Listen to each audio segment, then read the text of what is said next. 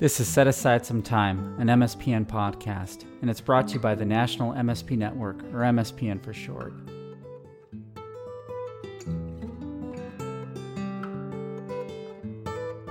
And now, on to the episode. Thank you for setting aside some time for us today. I am Bridget Smith, your host for today's podcast. And joining us today are Heather Schwartz Sanderson and David Farber. Heather is the president of Sanderson Firm, a law firm founded by Heather, committed to providing comprehensive compliance solutions to the Medicare Secondary Payer Act. And David Farber, who is a partner at King Spalding, specializing in litigation, regulatory matters, and public policy with a focus on healthcare and Medicare and Medicaid issues both Heather and David have been leaders in the Medicare secondary payer compliance industry and were instrumental in the drafting and passage of the PAID Act through their work in MARC, the Medicare Advocacy Coalition. Heather and David are also members of the MSP network, and today we are very lucky to have them to talk about the PAID Act. Thank you, Heather and Dave, both for setting aside some time today to discuss this very important topic of the PAID Act. We know how intimately uh, both of you were involved in the creation and passage of the Act, and you've both spoken extensively about the purpose behind the PAID Act and how and why the legislation was crafted. But today we wanted to really focus on the practical application of the PAID Act. So we wanted to start really with the responsible reporting entities, the RREs, right? If I am an RRE right now, and I'm looking at what CMS has provided, what the PAID Act has said, and all of those updates, what can I do right now from a practical standpoint to prepare for that December 11th, 2021 date? So if I'm an RRE right now, what I would be doing is looking to update um, the query response file so that it can now um, intercept the Medicare Advantage and the Medicare Part D enrollment information, assuming the RRE has made the decision to do so, uh, because um, do have the option of not updating their query response files um, to receive this information. I believe the vast majority of RREs will. So one thing would be, as I mentioned, getting that query response file uh, set up and ready to intercede these files. Also, testing will begin in September. So participating in that testing that is being provided by CMS I think is a really good idea just to make sure that all ducks are in a row. And then also preparing yourself, depending on the, the claim volume that you might have, preparing yourself if you are going to now choose to take the Medicare Advantage and the Medicare Part D enrollment information, and you're going to be looking to proactively resolve conditional payments that may exist with the Medicare Advantage or Part D plan, which again, there's no legal obligation to do so. However, if you want to get in front of these liens coming later in the future, you may want to do so. So, uh, making sure that your your organization has the bandwidth to to start dealing with these Medicare Advantage and Part D conditional payments that you know you might be looking to resolve proactively prior to settlement. What else would you add, David? Yeah, thanks, uh, Heather. I agree with uh, everything you said. I think uh, RREs need to know that there's a substantially greater volume of data that's going to be coming at them starting uh, with the PAID Act implementation in terms of the query response file. It's a significant number of uh, additional fields than the responses that, that have historically been coming.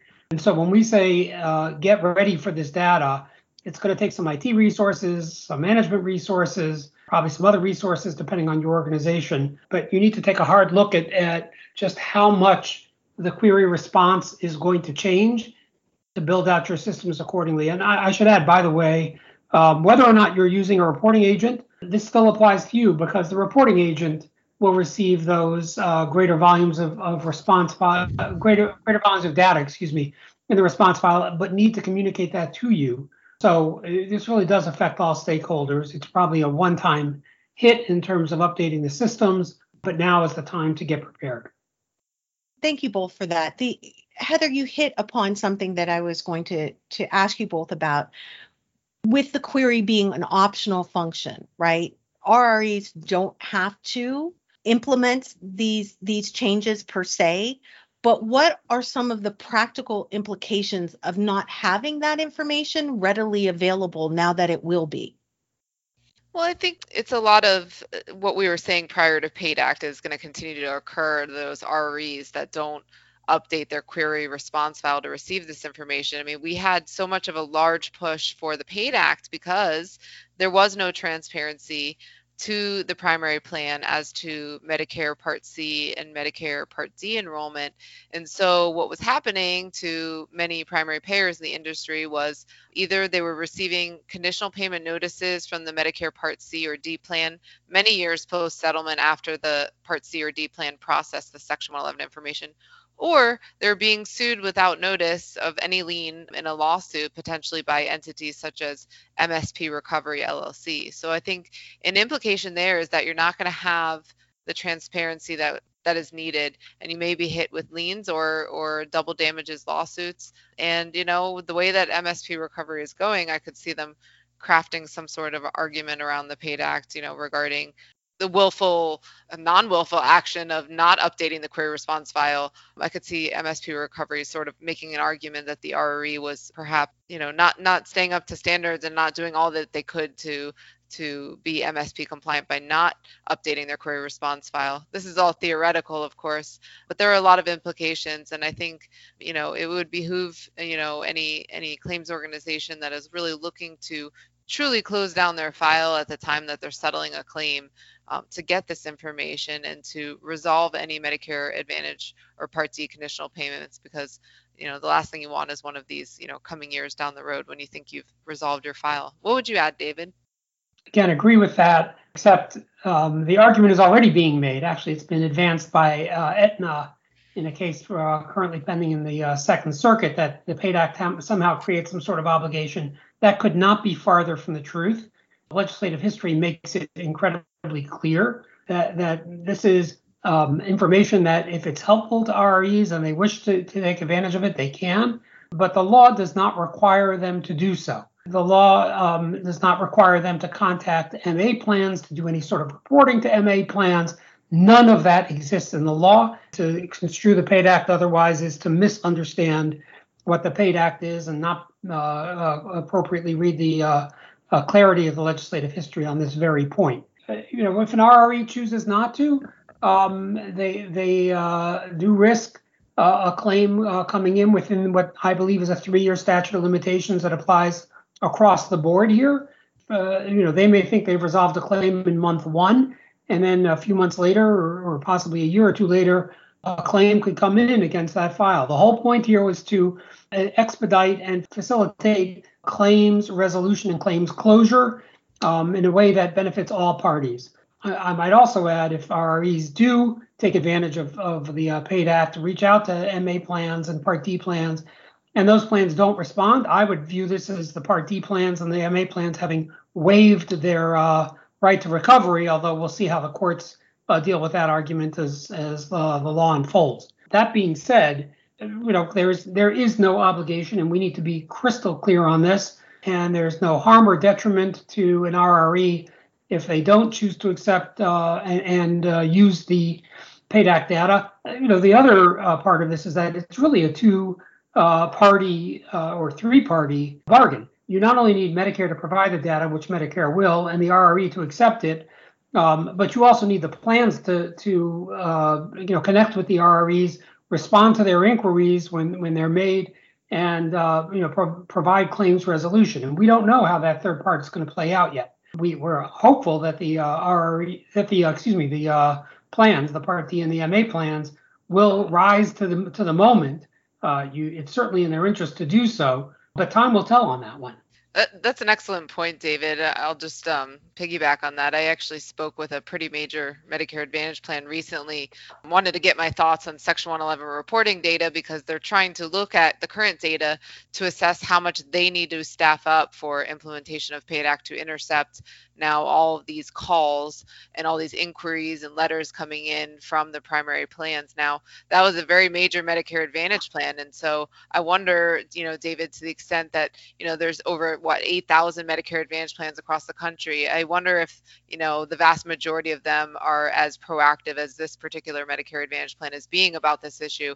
I, I would venture to guess they're probably not. Not that they're neglecting it, it's just, it's, it's a large lift and they might not realize what's about to come at them. So I think that's a really interesting point, David, that you made that, you know, if a primary plan knows of a Medicare Advantage or a Part D plan, reaches out, sends notice, waits a reasonable amount of time, and the plan doesn't respond, I think agree. That, you know, I would say that, you know, the parties have the right to settle and move on. They've done, you know, more than enough.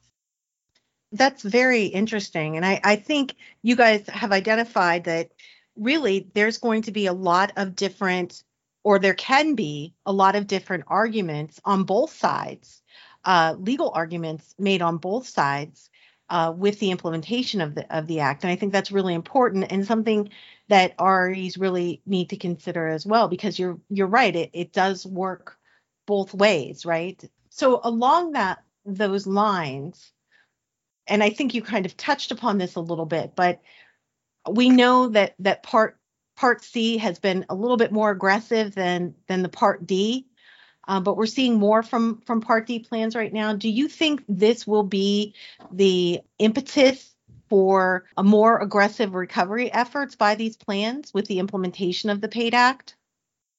I personally don't don't think that will be the case. Uh, again, time will tell. We'll see how how it all unfolds. What we do know is that many uh, insurers and self-insureds around the country have for years been desperately trying to resolve these claims, and the MA plans and the, and the Part D plans oftentimes, you know, are, are too busy with other stuff to to get involved. Yes, there have been test cases that Humana and now Aetna have brought. There's the MSP recovery uh, uh, wave of litigation, although none of those cases have, you know, been successful or come to fruition, as far as I know um, nor do I expect that they will, um, but that's for other reasons to be talked about at some other time. Uh, you know, the reality is that, you know, the, the Part D and the MA plans have not risen to the occasion. I, my thesis is they have not done what they are supposed to be doing, you know, ever since they were created and, and you know, and given a specific uh, MSP uh, uh, statutory right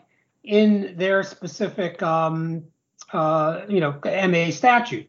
But you know, t- again, time will tell, and we'll see what happens. Heather, do you have any thoughts on that also? Yeah, no, I, I agree with what David said. It's um, it's been interesting where we've really um, had a, a primary focus on the Medicare Advantage conditional payments. We haven't really heard a lot from the the Part D plans historically over the years. Um, I think there will be some some more change, but I think it's going to be more driven by how much the primary plans actually reach out to the Part D plans. The Part D plans haven't really seemed to have been as aggressive as Medicare Advantage plans over the years. If we've seen them send out questionnaires to primary payers saying, you know, we know there was a claim made like what are the what are the related injuries? They don't seem to really have their act together just yet but i think over time slowly but surely they'll get there. But medicare advantage will certainly be the main part of the medicare program that's going to see significant growth in conditional payment recovery processes. So um, from a technical standpoint, we know that RREs are going to have to update their if they choose to to implement the the query new query requirements they're going to have to update their systems. But from a policy standpoint there are other things that they may need to consider and that includes how often to do the query. Have you guys addressed that before? Do you have any thoughts on that Uh, yeah, I mean, and so I would say, you know, that the monthly query is still, you know, a good regimen. You know, p- popping in the information on a monthly basis, continuing to do so so long as the claim is open, and just, you know, taking note of what's coming back from Medicare. And, you know, another thing that I talk to to clients frequently about is not just, you know, picking and choosing which claims you query. This this was always, you know, a good policy outside of the PAID Act anyway. But, you know, you would be surprised that, you know, I speak to people sometimes, they say, well, we're only querying our 65 and up claimants. Um, I know. And it seems, for us in the MSP world, it seems mind boggling. But, you know, for those that don't have a lot of Medicare claims or those handling um, liability claims, you know, it, typically have been over the years, you know, not as in the MSP realm. Um, they haven't had MSAs yet, and so they might be a little bit less compliant. So making sure that you're querying every single file and doing so on a monthly basis would be um, the recommendation I would have. I think that may bog down a lot of the bigger organizations, so I, I might slightly differ. Obviously, more current information is always better, but um, there comes a point of diminishing returns both for RREs and frankly for the for CMS. You know, we, we see the the endless number of queries that are backing up because of ORM. You know, that's certainly a concern uh, uh, for all stakeholders. Um, I, I, think that uh, CMS's recent uh, modification to ORM termination uh, might help ameliorate some of that. You know, there there is a point where you know just from, just from a systems perspective and a cost perspective, it may get prohibitive for all stakeholders you know, it, it, leads to a bigger question about is this the, the right system that we ought to be uh, working within? I know it's the system that we have been working within, but doesn't necessarily uh, make it uh, the best system, you know, for for uh, you know ongoing liability claims, et cetera.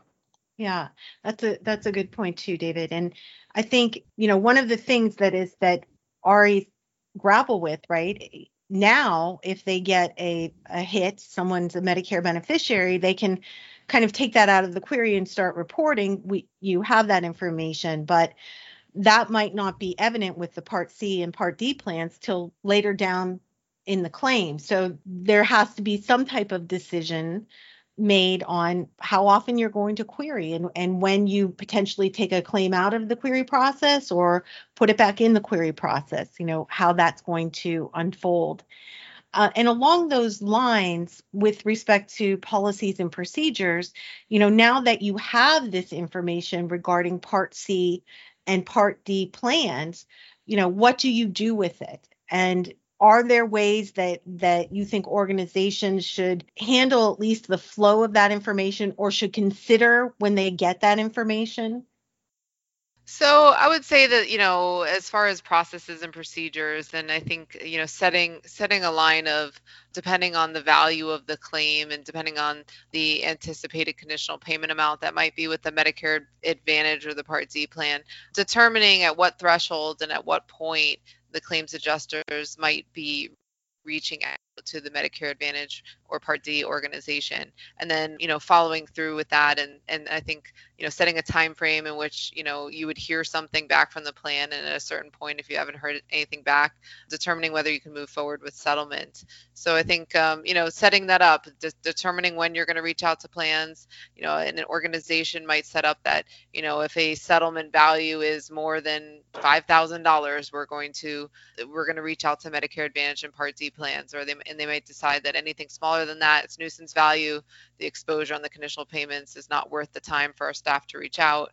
You know, setting up things like that, making those sorts of decisions, I think, um, and having consistency across the organization could be helpful. What do you think, David? Yeah, I mean, you know, sort of coming up with a plan and sticking with it. I, I agree. That's the way to go. So along those lines, um, now with the it's December 11th, I'm getting this information you know, I'm a plaintiff. I'm no longer an RRE. I'm a plaintiff. What do I need to consider if I'm settling a case when I know that the RRE has this information? You know, I know we've all seen those settlements where the plaintiffs take on or the claimants take on the onus of satisfying the liens from the settlement funds, and at other times the RRE does. Does this change the, the landscape of that or you know what are some implications of that with the passage of the paid act after december 11th look i think it, it just makes settlement easier there's just one more important and oftentimes missing piece of information that is now available uh, uh, to the settling defendants which is are, are you in a, uh, a medicare advantage plan you know there was often uh, next to no way uh, to, to know the answer to that question and know what you were dealing with and deal with those contingencies. And it is widely known across the Congress and among all stakeholders that Medicare beneficiaries are the least reliable source of information uh, to answer that question. It's it's the reality, but it's true. Uh, Medicare beneficiaries just know they're in Medicare. They don't know that it's an MA plan or which Part D plan. And if you ask them which Part D plan, they'll say AARP or something like that. They don't know it's United sitting behind AARP. So, Right. um, you know, and, and that w- was always a cause for concern in settling with, with Medicare beneficiaries. Now it's one more piece of information that will allow the settling defendants to, you know, know what they're dealing with, figure out how to resolve it going forward, figure out how to allocate responsibility between who's going to work it out with the plan and who's not, um, and in, indemnifications and all the other provisions that, you know, MSP related provisions that come into settlements these days. Yeah, I Heather- agree with that, uh, David. I, I think that, um, you know, so to the extent of um, a settlement where, uh, Bridget, you asked the question where the, the plaintiff or their attorney might be controlling the reimbursement and how PAID Act uh, changes that. I think that, you know, to David's point, that the transparency is now there, right? So in situations where the primary plan is going to allow the plaintiff or their attorney to reimburse Medicare, now they know there might be traditional Medicare involved and there also might be private Medicare, whether it be Medicare Advantage or Part D.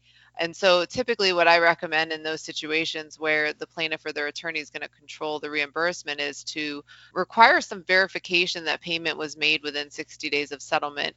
We might all recall from the, the Western Heritage case uh, a number of years ago that a private cause of action for double damages was determined to be ripe 60 days post settlement. So in those situations, we have a situation with a Medicare Advantage or a Part D plan, and the plaintiff attorney is controlling the reimbursement.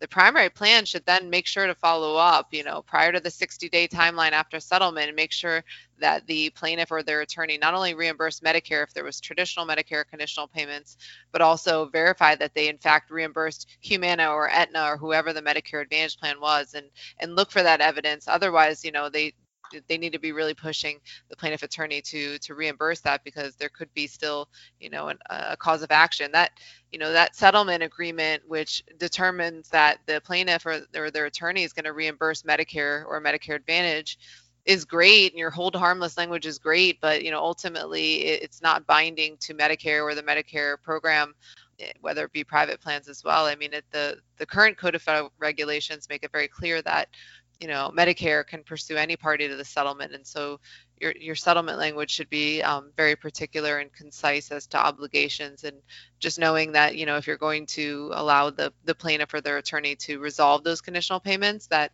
there should be some follow-up post-settlement making sure that the medicare advantage and part d or medicare has been paid otherwise you know we have this potential for um, you know the double damages litigation as i mentioned Great point.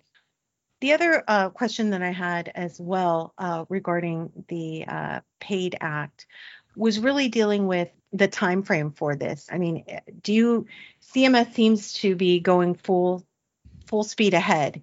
Um, do you anticipate that as of December 11th, all of this will will go forward and based upon the conversations that CMS has had with the general public or the MSP industry? Right, right now, it seems to be on track, and I applaud CMS for that. You know, Congress deliberately chose uh, implementation within one year. There was conversation uh, extending that time period, but in the end, Congress decided to make the one year stick, and and CMS seems to be on track. Again, bravo to them, and uh, we'll find out on December 11th. Right. yes i agree 100% the the testing period and the CMS webinar and the alerts that we've had and the the user guide is there anything particular that you think that you've taken from that that is something that that's important for us all to consider um, at this point or beyond December 11th? Um, yeah, I you know, continue to watch the CMS website. Heather made reference before to to the um, beta testing that that's going to happen in the fall, and I think that will be an important opportunity, particularly for larger RREs, to get their feet wet with this and, and really experience what what what it will be like to to be exchanging all this information, um, and hopefully build out uh, the SOPs as a result. Uh, but CMS um, has been very helpful in, in giving us good information and early enough uh, so that RREs can plan, and we just you know should continue to watch you know for what they post and, and the trainings that they offer. Yes, I agree. Just continue to keep an eye um, the the testing, as David mentioned, and um, I think uh, the Medicare also mentioned that if you use um, direct data entry, so if you've got like 500 or less claims, you can start seeing that Part C and D information um, as early as October 4th. So those that um, do use DDE should uh, be ready for this even earlier. And I think I also applaud CMS for um, so diligently sticking to the time frame that was uh, required as part of um, the PAID Act. Yeah, it really was a, a, fast turnaround for CMS. So that was that was great to see. And um, yes, I it sound it looks to me like they're moving moving forward with this as well in the time frame that that's required. So that's that's great news. Um, I want to thank you both for joining us today. You've really highlighted some important things that RREs and um, agents and plaintiffs need to think about, um, as well as defense counsel and plaintiffs counsel when they're considering the the practical aspects of the PAID Act. So we look forward to uh, more to come once this is all implemented from you both. And thank you for setting setting aside some time with us today. Thank you, Bridget. Thank you. And thank you to our audience for setting aside some time to listen to our MSPN podcast. Our next episode is the MSPN 2021 Virtual Annual Education Conference Surviving, Revamping, and Emerging Stronger. Thank you all. We hope you join us then.